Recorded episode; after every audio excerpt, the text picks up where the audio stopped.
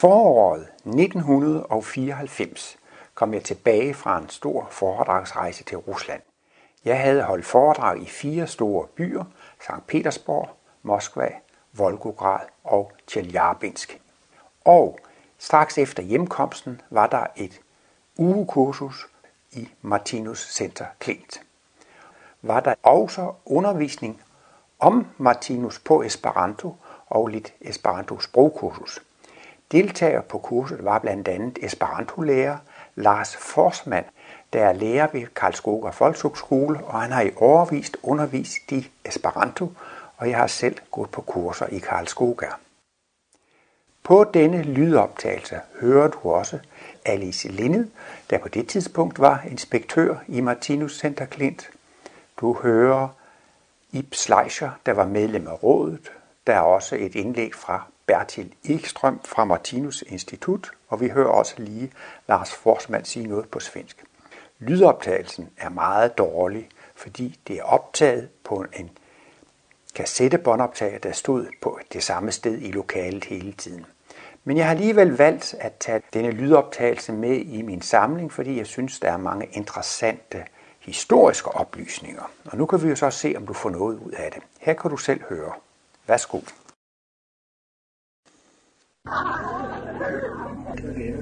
Ja, øh, alle kun ved alt om de rent praktisk, men øh, jeg kan forstå, at der er mange, der, der forventer, at jeg skulle sige lidt om, om min rejse fra Rusland. Men jeg kunne måske lige starte med at vise et kort klip fra Tikvins lokal-tv. Det var sådan, at jeg lavede et interview om Martinus kosmologi til lokal-tv, og det er 30 minutter. Og det er jo for lang tid at se på det nu. Men nu da vi også har både Lars Forsmand fra Karlskoga Folkeskoler til at undervise Esperanto den her uge, og Ejner Hjort og Else Hjort, og der er flere, som det var Langkilde, og der er meget Esperanto aktivitet, så tænkte det kunne måske også lige være sjovt for jer, og bare lige se et lille klip, måske bare lige 4-5 minutter, så I kan se, hvordan det fungerer med at blive interviewet på Esperanto, og det bliver oversat til russisk. Og det er altså en kvinde fra Tiflin, det er altså en by, der ligger 3-4 timer fra St. Petersborg. Den har også i sin tid været under svensk herredømme, der er i Europa og Baltstaterne. Der har også engang været en historisk svensk indflydelse i den by der. Og så er der Alexander Kogan, som er formand for Esperanto-foreningen St. Petersborg. Og jeg snakker også lidt russisk på bånd.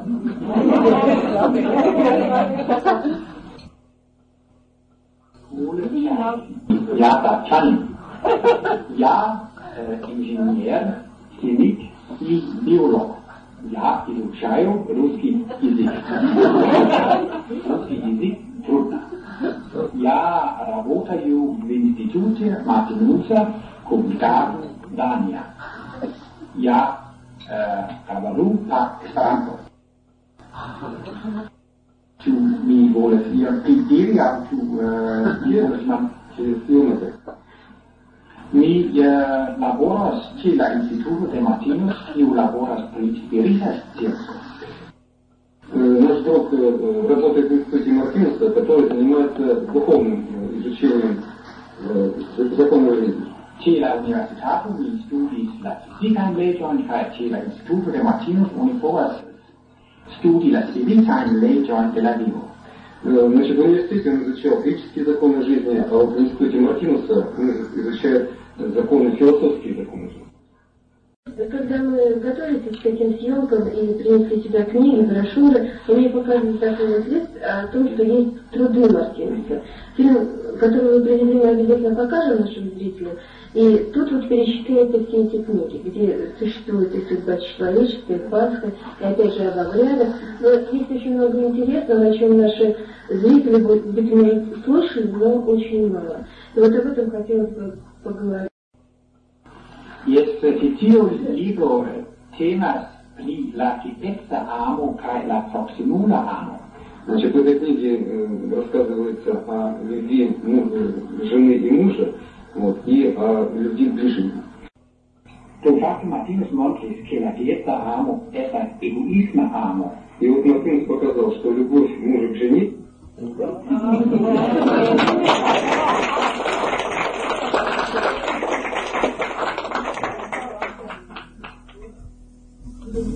hvis jeg skulle fortælle lidt om min Ruslandsrejse, så, så tror jeg, det, det er nemmest for mig at, at tage det sidste, for det kan jeg bedst huske. og den sidste uge var jeg i Tjelabinsk. Og det var øh, en, uh, alligevel en speciel del af Rusland. Fordi Tjelabinsk var en lukkeby, for det et par år tilbage. Jeg blev sende en fax, og så skulle det bare med 12 andre sådan almindelige mennesker med, hvilket nummer skal man bruge for at ringe internationalt, eller for at komme ud af Rusland? Nej, det er vist ikke roligt.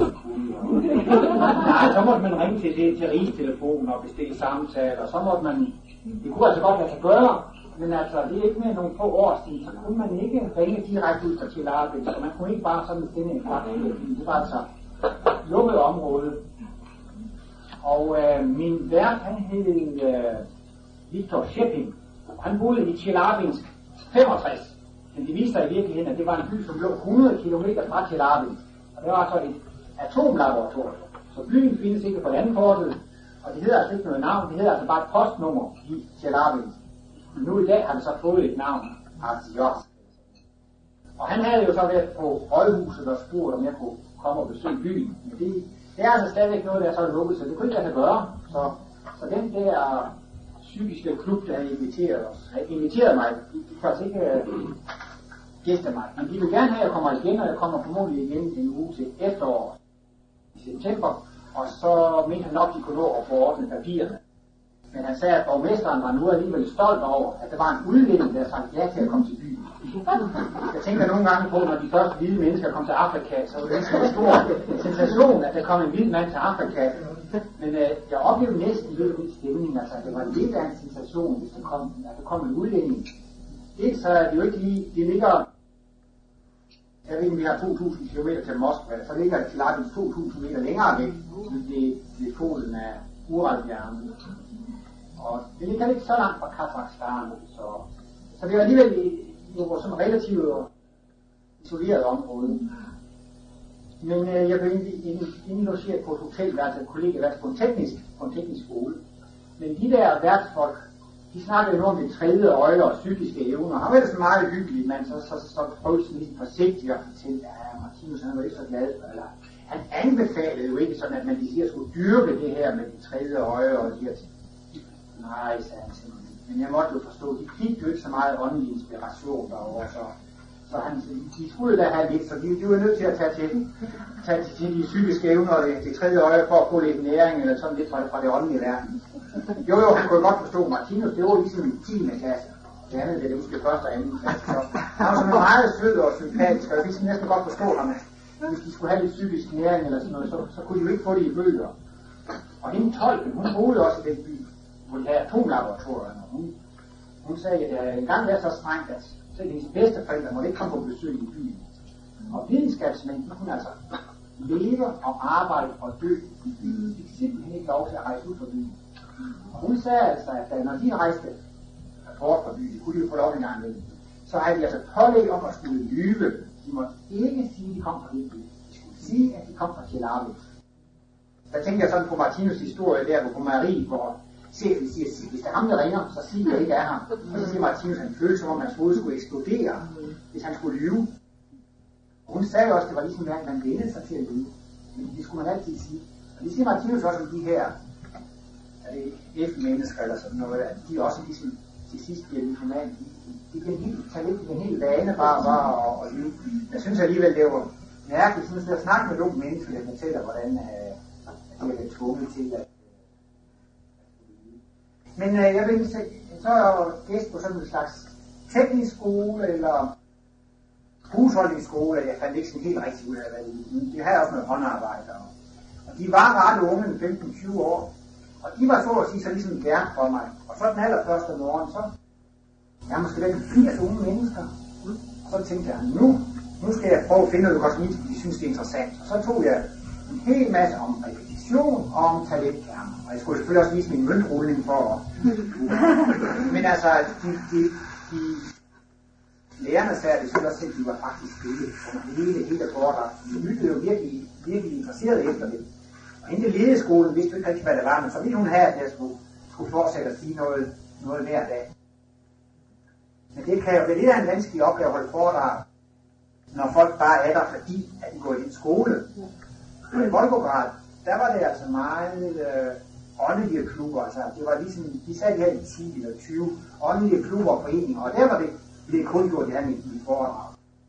Der holdt jeg så et foredrag om, om Gethsemane og om bøn og tilgivelse og gudsforhold. Og der havde en serie på fem, og de synes, at det var det allerbedste foredrag til her med, med Gethsemane-problematikken og guddomsforholdet og tilgivelsen. Og, ja, det skal jeg også prøve på den her skole. Der kunne jeg så mærke på eleven, der fik ikke så meget forklaret. Det skulle også snakke det for mig om Gud. Åh, oh, det gjorde jeg altså. Og det var meget forskelligt, hvilke krise jeg kom ind i. Der var altså så en, en højstående videnskabsmand. Det at han var præsident for Polyteknisk Læreanstalt. Og han var medlem af akademiet. Det var åbenbart meget fornemt at være medlem af akademiet. Og han havde så arrangeret en masse foredrag for mig i Tjelavinsk. Og en dag, så skulle jeg hen på rektors kontor på Landbrug Højskolen, og så var der sådan nogen på Landbrug Højskolen, der skulle høre på mig, og så var jeg på Polyteknisk Læreranstalt, og så var det en tredje afdeling på universitetet. Det var ikke et seminar, så var det Lærerhøjskolen, og så var det en eller anden kulturfond, og men det var alligevel lidt svært, fordi øh, man skal holde foredrag for folk. De kommer der, fordi de er på den arbejdsplads, og ikke fordi de nødvendigvis interesserer i kosmologien, og det oplevede det som en noget af en kontrast til Volgograd, hvor, hvor, hvor folk kom, i virkeligheden åndelige interesser. Ja, det er selvfølgelig meget sjovt, om, om det er en stor spændvidde, kan man sige, hvilke folk man synes, så kommer i kontakt med. Men Det kan også være, at det var nødvendigt, at jeg skulle møde nogen på universitetet og sådan noget. Og det var meget sjovt, at ham der, som er medlem af akademiet, og så en de var meget opsatte på, at jeg skulle nogle studenter i Martinus Hvor mange kan jeg tage? Kan jeg tage de 12 stykker? Hvor meget koster det? Hvor lang tid kan de være? Hvad kan I tilbyde? Altså, og de var jo, jamen det koster mange penge. Jamen vi kan skaffe godt så, og de var meget øh, sådan... Og så kunne jeg også forstå, at altså, hele det område har jeg været så lukket. Der var næsten ingen, der lærte fremmede sprog. Jeg har jo engang sagt til Lars Horsmann, jeg var næsten med, med rysten, han jo hans hjerte bankede for Esperanto-bevægelsen, så vil jeg prøve på at forklare ham, at det er faktisk ikke altid, jeg anbefaler folk at læse Esperanto. Og jeg tænkte, nu får han måske et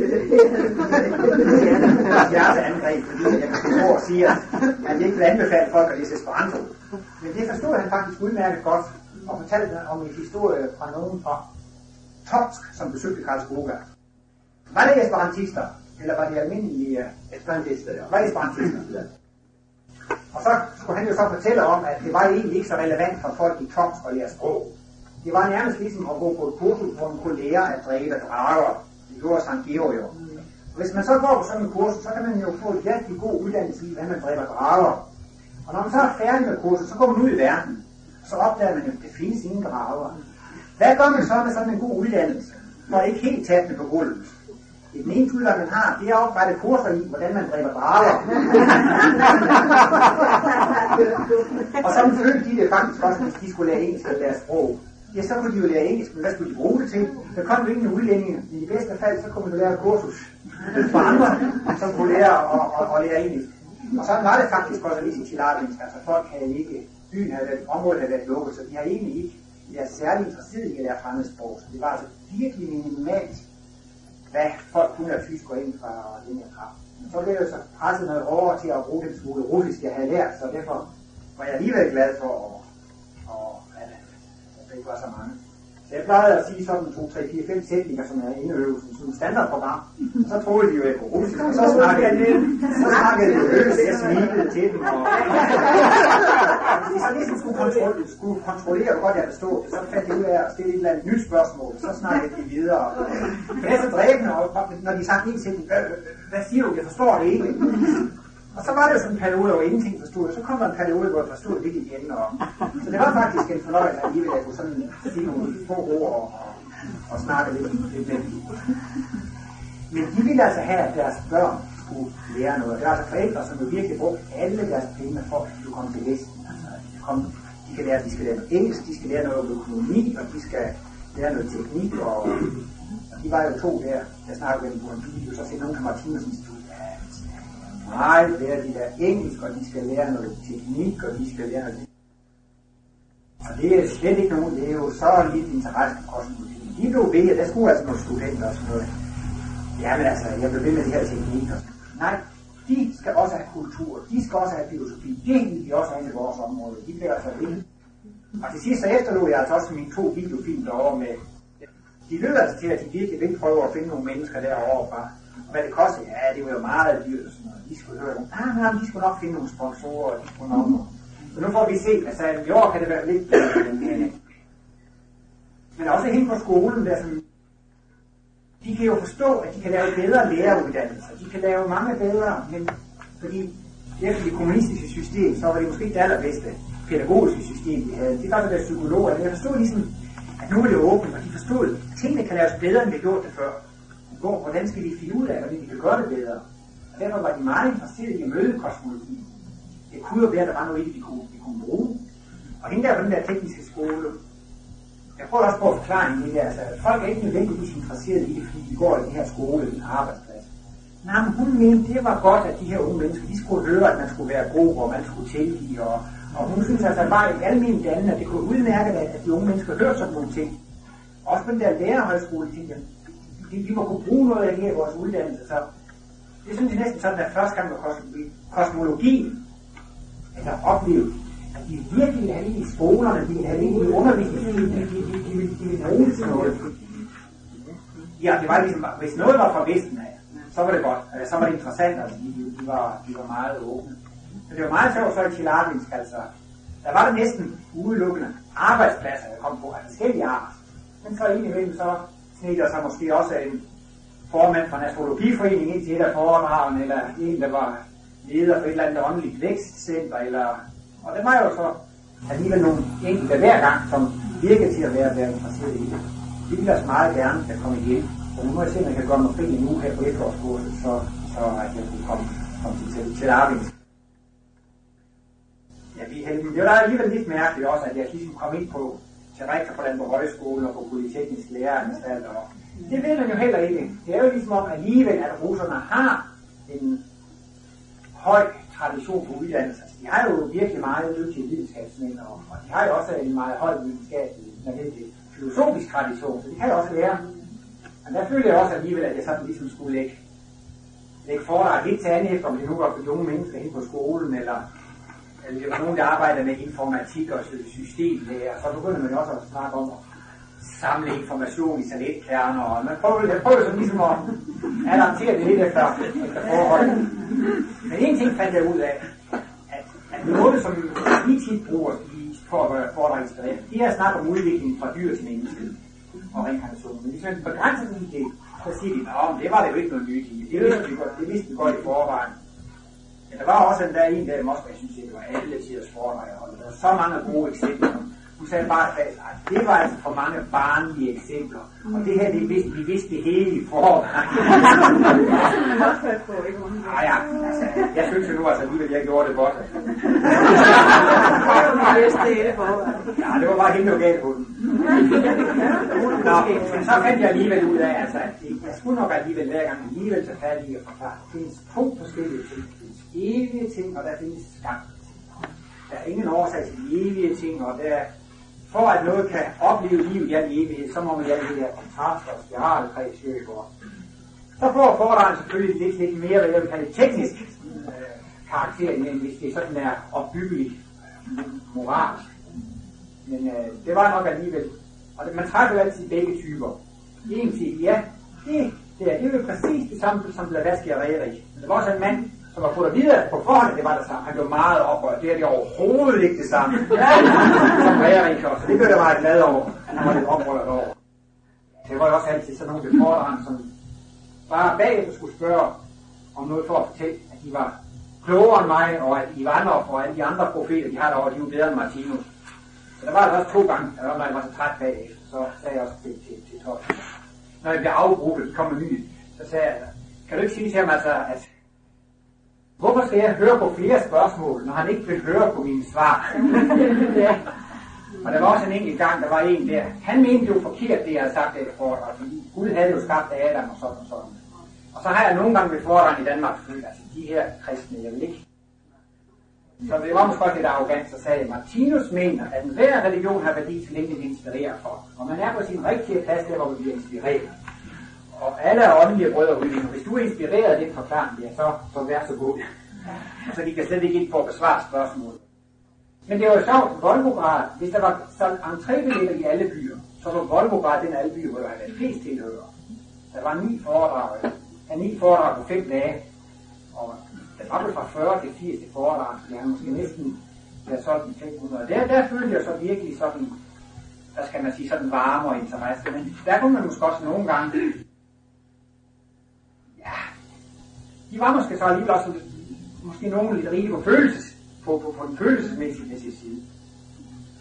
Men der, var, der er også nogen, der siger, ja, men det er det samme som Rerik og Blavatsky, så det er meget fint her med kosmologi. Men der er også, som sagt, også nogen, der sagde, at jeg har læst Rerik, jeg har læst Blavatsky, jeg har læst det.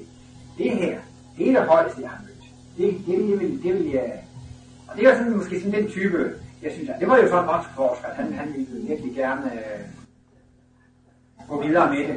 Men øh, ja, så publikum kan man sige, var meget forskellige. til var der arbejdspladser, og i Volgograd var det udpræget åndeligt.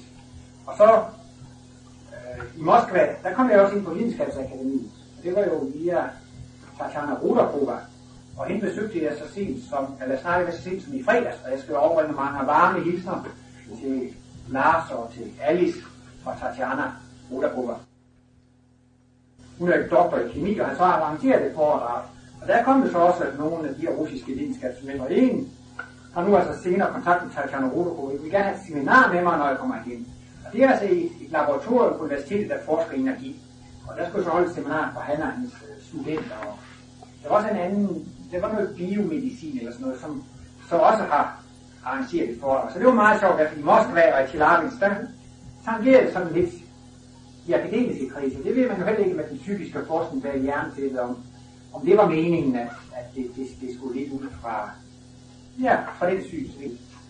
Der på Landborg Højskole, med det polytekniske læreranstalt, der så vi også Jørgens Knudsens film som det første. Og da så den der Jesus-figur af Torvaldsen kom op, så var der en af de der, der pakkede tasken og gik. så ville ikke bruge mere tid på det. Så det var jo også helt klart. Det siger Martinus også, der er nogen, der ikke vil læse livets bog, fordi der er en kort på forsiden. Og det er også øh, Martin Marinkovic har fået sine bøger trykt i Beograd. Og de er faktisk trykt på det serbiske militærtrykkeri. Og så har han også oplevet, at der var nogen der i Kroatien. De slog bare, den er trygt på det serbiske militærtrykkeri. Så var det ikke nogen, der kostede Og ellers så i St. Petersborg, det var jo meget med, med Esperanto-vennerne, og, og det kom ud på, på den måde. Men også via den her avis, det er Gazeta Anomalia. Der var en annonce med adressen i St. Petersborg, den blev trykt i 60.000 eksemplarer. Det er meget sjovt alligevel, at forskningen har alligevel, synes jeg, sådan spredt det meget ud over Rusland, at folk mange forskellige steder har haft muligheder for at, at, at få kontakt med det. Hvis jeg sammenligner med, med Bonn i Tyskland, så rejser til Bonn og holder foredrag, tilbage, og Mogens Møller holdt foredrag i Aldersvejshaus. Men det er ligesom ikke en spredt ud over hele Tyskland, altså sådan et eller andet effektivt spredningsmiddel. Og det hele andet Levander fra Sverige satte en annonce i et brev, der hedder Vejen til at sætte. Og det var sådan en, en annonce med, at hun skrev, at hun gerne ville brevveksle med Rosa, og hun var interesseret i åndsvidenskab osv. osv. Og hun fik jo så en 800 adresser fra hele Sovjetområdet, også fra Ukraine og Baltstaterne og Moldavien og, og ja, Sibirien og også med det Rusland. Men det var også ligesom en måde, at, at mennesker over hele Rusland kunne have chancer for at komme i kontakt med. Og så synes jeg også, at nu, altså nu at den ideelle føde er blevet trygt i 50.000 eksemplarer i Moskva. Og nu skulle altså også gennem dødens port være trygt i 50.000. Jeg fik i sådan de første blokke der på bogen. Og de har også et meget effektivt bogkatalogsystem, når kommer ud. Og så tænkte jeg også med ham i Esperanto-værk, Alexander Kogan, som tolkede der, at de arrangerer de her lyse midterkurser, i, eller sådan Esperanto-kurser i, i midsommertid. Og de har også efter om nogle undervisningsforsøg. Når det er sådan lidt ekstra plads i konvolutten, så lægger han lige en Martinus brochure i konvolutten. Og det synes jeg også er meget sjovt, fordi han sender til esperantister i hele Rusland, men også nogle gange til forskellige steder i Østeuropa osv. Det synes jeg også er, ja, altså ligesom annoncen i avisen og den der tidsskrift eller bogkatalog Esperanto. Altså, jeg synes alligevel, der er ligesom en tendens til, i modsætning til Tyskland, hvor det ligesom bare bliver holdt i bånd, at, at der i Rusland, at det alligevel bliver ligesom spredt lidt ud over, at, at, at, at, at forskningen giver forskellige mennesker. Og det var selvfølgelig en af fordelene ved at læse St. Petersborg i 8 uger, at det kunne ligesom nå at gå fra mund til mund i den tid, jeg var der. Og da jeg så var der på bogforlag, der havde jeg øh, bøndens mysterium med på russisk. Den havde han ikke fået. Og den ville han også meget gerne prøve. Og jeg var ude fra min bekymring, og jeg var bange for, at han skulle tage penge på det her foretag. Ah, han smilede. Ah, det, det, det, det måske det, være det, det, det, det skulle nok gå. Men nu har jeg så også fået underskrevet kontrakterne med instituttet, og der står, at han har ret til at udgive uden at betale afgift for det første oplag. Jeg gik ham lidt på kinden og spurgte, har du læst bøgerne selv? Nej, det har han ikke, men jeg så, at øh, han minder vel, det er vel sådan lidt af en blanding mellem Sten Lansi og Jarl Borg. Så, jeg kan forstå, at bogkatalogen er kommet lidt ud i de samme metoder. Ja, det har vi også her på centret. Du har altså mange frivillige og nyt aspekt, og har jo mange, mange frivillige medarbejdere, som kan med til at sprede tingene ud. Og det kunne jeg også forstå, at han havde mange frivillige hjælper, som hjalp til med os at sprede bogkatalogen ud. Han gav mig et eksemplar af en bog af Garkesi, som var kommet i russisk oversættelse, og det er jo også ligesom, at han var jo hurtigt ud af startrunden for to-tre år siden. Det er jo klart, det er en kæmpe litteratur, som tidligere har været forbudt, og som vi jo så... Men han virker til at være meget glad for at udgive Martinus. Jeg var lidt bekymret for det, men 50.000. Og det er klar hvor mange bøger der er. Der der er fire bøger mere, der er oversat. Ja, dem kan han også gerne. Men han skal ikke betale forfatterhonorar, og, og satsen er jo klar, man kan, hvor Mogens Jensen har lavet øh, på læserprinter. Så det er måske også relativt fordelagtigt for ham. Ingen forfatterhonorar, og ikke noget arbejde med at lave øh, biografi. Så så der, hun var lidt bekymret, Martinus, er det nu sådan noget ukul, eller noget mystisk noget, eller... Så hun virker sådan for mig til at være helt fornuftig, eller sådan ligesom en åndsforsker, som, som ligesom var lidt skeptisk over for det her mysticisme og sådan. Så hun virkede meget fint og behageligt der. Men det er måske ikke så svært at forhandle kontrakter og sådan noget, når, når de skal betale noget. Senere viste jeg så senere Rosen de der, den der kontraktinstitut, han læste. Det synes han, Hvad var det der for en kontrakt? Altså, han var jo troede, det var noget business eller noget forretning, og så skulle man virkelig skrive kontrakter over, at de måtte gøre det uden at betale penge for det. Det synes han, det var. Ah, så sagde jeg, ah, men det kan jo være næste oplag. Hvis nu det går godt, så kan det være, at man får lidt penge næste gang. Nå ja, ah, så kunne han måske næsten forstå det. Men det er jo for at opretholde copyright, at man skal have kontrakt. Hvis man ikke holder sin op copyright i. Det var 8 uger i St. Petersborg, fire uger i Moskva, en i Tjelabinsk og en i Volgograd. Og jeg sagde ja til at komme igen til de der fire byer, september og oktober, så bliver der altså en uge i, i hver by. Og hende, hun er læge, hende står for det. Hun kommer her til, til, til, til, til sommer. Og ham, der står for Esperantoforeningen, han kommer også her til sommer. Og der er også en anden, som har sagt Åben Universitet, som bruger de samme lokaler på det der hotel, eller sådan noget. Over, og han kommer også her til sommer. Og de to som er på den her alternative avis, som måske kunne svare lidt hvis Søge kommer ind i Sverige eller de kommer også, kan vi også håbe, at de vil skrive en interessant artikel om Kosmos ferie i byen. Og øh, jeg gik jo ind på universitetet og spurgte, om de ikke gerne ville høre mig snart dansk. Og det er altså meget få, der læser dansk i St. Petersborg. Kun hver tredje år optager de seks danske studerende. Så på femte år var det vist kun 3-4 studerende tilbage. To, tre var stadig ude i svingen. Og på andet år var det kun fire af de seks. Så ja, hvor jeg så hen og snakke dansk og fortælle om livet i Danmark og sociale forhold og, og videre. Men jeg gjorde det ikke fordi for min fornøjelses skyld. Det var da sjovt at snakke dansk, og jeg synes jeg selv, hvis jeg var meget læst fransk eller spansk, det var sjovt, hvis der kom en fransk mand eller en spanier og, og snakkede. Men jeg havde selvfølgelig lidt i bagud, måske får man en eller anden kontakt, som gør, at man kan oversætte, at få nogle oversættelser med.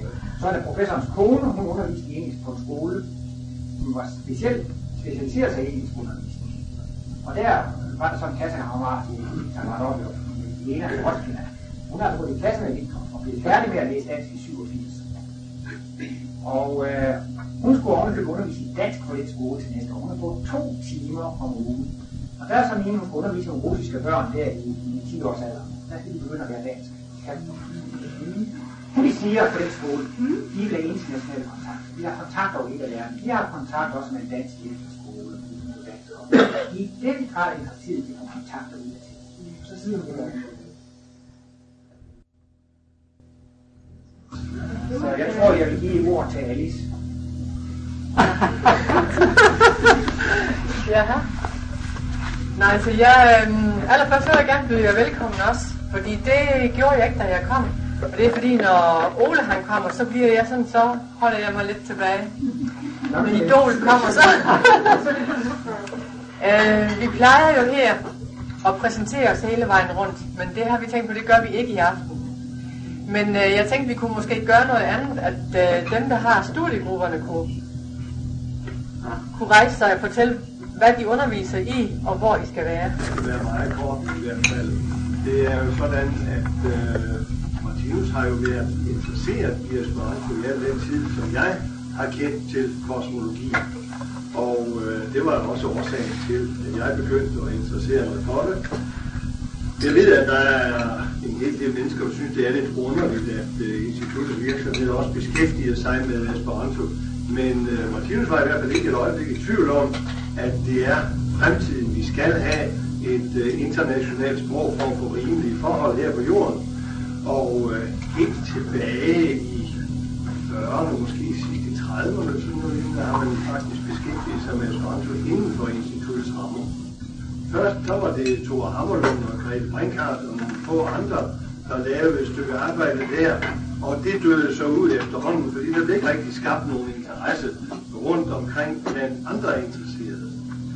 Senere så var det Peter Sarko og Henning Lav, og jeg blev også interesseret, og vi begyndte at starte forskellige ting og fik oversat nogle bøger og fik dem udgivet. Og, men der var ikke rigtig nogen interesse rundt omkring også ganske få, der var interesseret. Det er en af Langkilde og Ejner Langkilde og nogle andre også. Og der skete ikke rigtig noget. Og nu er det jo så, så glædeligt at se, at nu ser det jo til syneladende helt anderledes ud. Nu, da tiden måske er kommet til, at der skal skabes en helt anderledes interesse ude omkring i verden for kosmologien.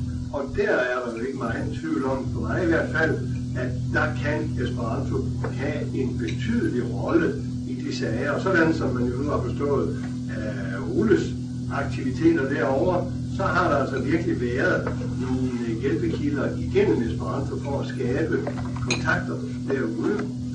Og øh, jeg håber da på, at vi kan komme i gang med at øh, udgive Kosmos på Esperanto i begyndelsen af det nye år, måske. Og øh, nu da der er så mange, der har lært det og interesserer sig for det, så er der måske den basis her omkring instituttet, som faktisk er nødvendig for, at man kan have kontakter ude omkring i verden. Og øh, Martinus var jo også ude med tanken om, at Esperanto ville blive gennemgangssprog til en række andre sprog. Og Det er ikke fordi, jeg mener, at man skal nødvendigvis oversætte tingene igennem Esperanto til andre sprog, fordi øh, det bedste vil være at oversætte det direkte fra dansk, hvor man har nogle oversættere, som virkelig behersker både dansk og det sprog, de skal oversætte til. Men til en række fjerne sprog for eksempel, der kan det godt blive en betydelig lettere vej, end det ellers vil være andre steder. I hvert fald var Martinus ikke et øjeblik i tvivl om, at øh, det kommer til at spille en betydelig rolle for instituttets udvikling en gang i fremtiden. Være nok. Jeg må snakkes. Ja. Og ja, der var lige en, ja det må det gerne, lige om lidt. Der var en ting, jeg glemte dengang, det var med hen til, jeg tænkte om uh, Svend Aage. Hvor er det, du har studiegruppe hen? Ja, vi har tema, øh, temaarbejde tre gange, øh, mandag øh, og onsdag og fredag fra 11 til 12. Så må du snakke så.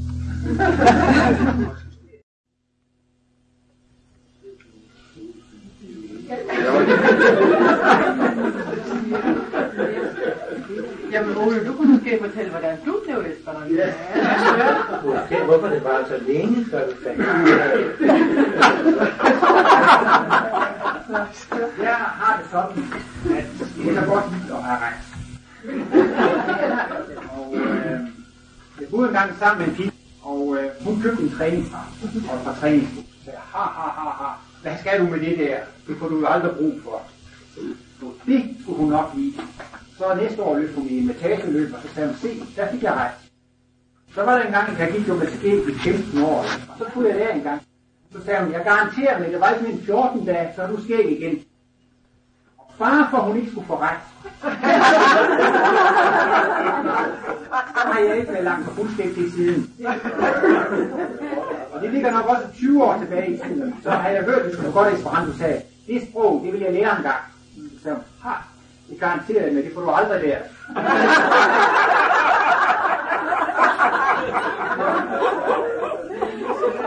Så har jeg udelukkende lært fordi, at hun skulle ikke få ret.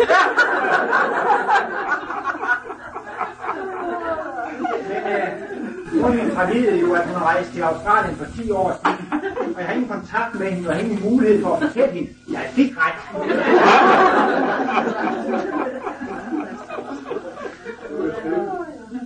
Så her, da jeg fandt Erik den der historie, så Ole, du får aldrig nogensinde lært russisk. Og det er jo sådan set næsten nok til at give mig tilstrækkelig motivation til det. Men Alice, vi har jo faktisk heller ikke hørt din. Min version? Ja. Jeg lærte Esperanto ved et tilfælde. Ole havde været i Karlskoga, han syntes, det var alle tiders gode idé, men det var ikke fordi, jeg absolut ville følge det. Jeg ville gerne holde ferie. Så derfor så tog jeg til Karlskoga. Så tænkte jeg, så kunne jeg, fordi det var, det var ikke så dyrt, og det var langt af vejen, jeg ville gerne langt af vejen, og så kunne jeg sådan læse Esperanto som en, en lille finger, og så ellers hygge mig med alle mine kosmologibøger, for dem havde jeg med derop. Men øh, så var det det, Lars.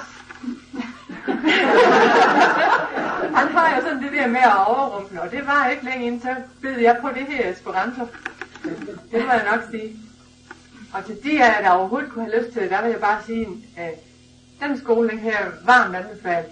Jeg har aldrig særlig meget kunne lide at gå, gå i skole. Ja, det kunne jeg måske nok, men det der med at læse lektier og sådan noget. Men der fandt jeg en lærer, som kunne lege det ind i os. Vi lå, og vi morede os, og vi havde det skab.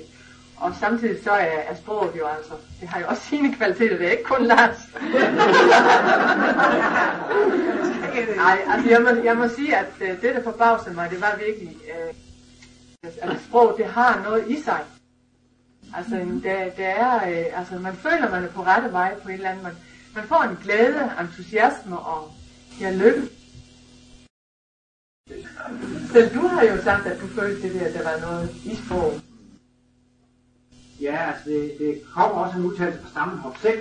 Han mente, at øh, et menneske efter at have læst øh, Esperanto ikke kunne blive, der, blive ved med at være det samme menneske, som det var før det havde lært Esperanto. Han mente simpelthen, altså, at mennesket blev forandret af at lære Esperanto. Og øh, han mente jo altså, at man kom til at tænke internationalt, man kom til at få en anden social indstilling og, og lige den proces. Og det tror jeg, han er ret i. Men det kan man jo sige, det er jo ikke så meget forandring som et folk i kosmologi, så der må man jo nok sige, at folk, der sætter sig ned og læser kosmologi, kan aldrig blive samme mennesker, som de var før. Altså, de, de bliver virkelig forandret af at, af at lære det. Men jeg tror altså at godt, at sammenhår for ret, selv altså er at lære Esperanto, så bliver man forandret. Man bliver ikke det samme menneske, som man var før. Blandt andet altså, fordi man kommer alligevel til at interessere sig lidt mere for, Derfor for broderskab og lighed og fred og, og kontakt, men man kommer til at tænke lidt i de andre baner hvis ikke ligefrem også er sådan en hemmelig magt eller energi, eller det er måske bare det, når man møder fuldkommenhed, så vil jeg alligevel på en eller anden måde virke ind på sanserne. Måske ved man ikke af hvorfor, men hvis det er fuldkommen musik, så kan man mærke, at det er et eller andet den her musik. Det er et fuldkommen maleri. Sådan er det jo også ved det fuldkommende sprog. Selvom man ikke kan pege på, hvad det er, så er det jo klart, at fuldkommenheden virker jo ind på, på bevidstheden på en eller anden måde. Det kan man måske nok alligevel også kalde en energi. Jaha, Ib, altså nu ved du. Hvad ved jeg? Jo, du ved, at nu afhænger det af dig, om kosmologien bliver så en. Uh, når du får det oversat til Esperanto. Kosmologi plus Esperanto, det må jo blive noget helt fantastisk. Ja, så, så rammer vi loftet. ja. kosmologi er jo vanskeligt i sig selv. Og, øh, men jeg synes jo, at det er jo muligt for kosmologer at lære sig Esperanto, og esperantister at lære sig kosmologi, så skulle det kunne hjælpe begge veje. Jeg synes, at det er en, en, en god idé, du kommer med, Eva, fordi det, der er vigtigt, det er jo også, når vi, når vi ude i verden træffer på esperantister. Mm-hmm. Altså, det har jeg jo selv, jeg træffede også et par russere, som man så kan mærke er på en bølgelængde, at de gerne vil have noget at vide. Så er det faktisk vigtigt at kunne de Altså den terminologi, der også er i, i selve kosmologien, som ikke bare er almindelig.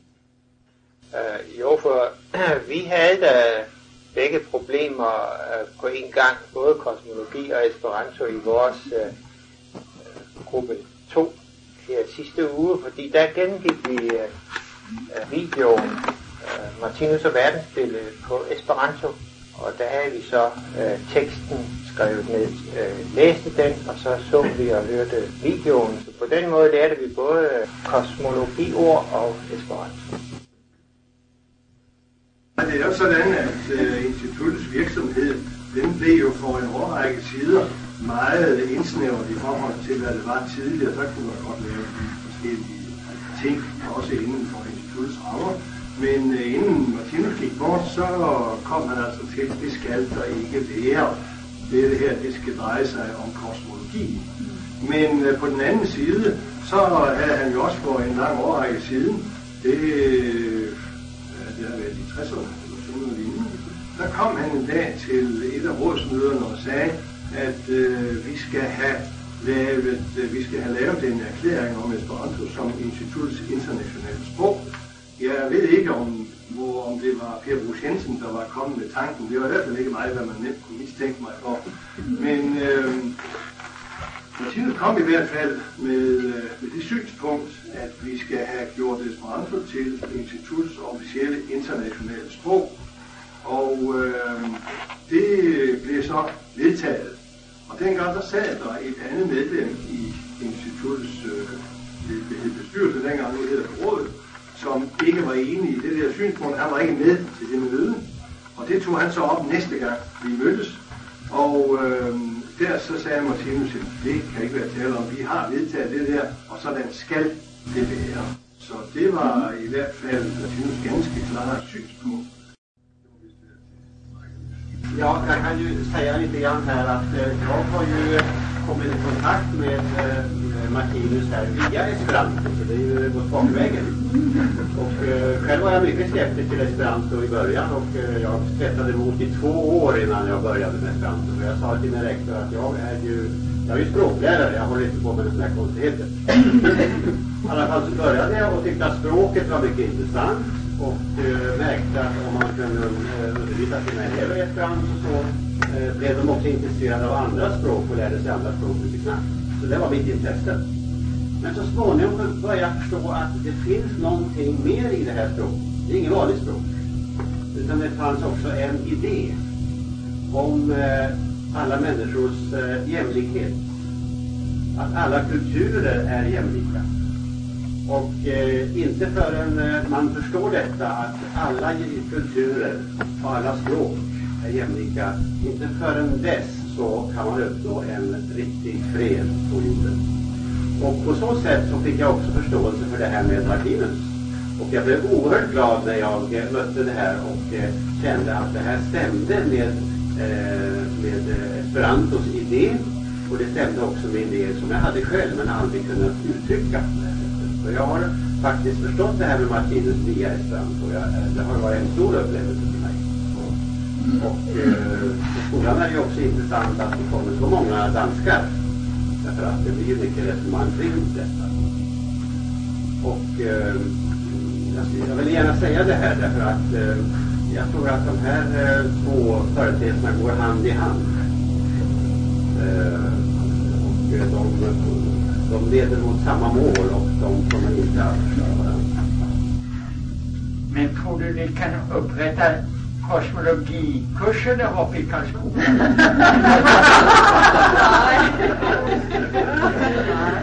Ja, faktiskt har, har eh, min rektor flera gånger sagt att kan du inte hålla ett eh, föredrag om kosmologi? Men jag säger att jag eh, kan inte göra det därför att jag vill inte fuska i det här utan man måste ju kunna mycket. Jo, men Eva, du har da ret, jeg vil også meget understrege, at nu skal man jo ikke føle sig som et undermenneske, hvis man kun skal læse kosmologi i det. Man har bare lidt så hårde mennesker, der læser Jeg håber jo virkelig, at alle de nye, og de kan læse alle de nye, der er kommet for at læse sprang. Nej, øh,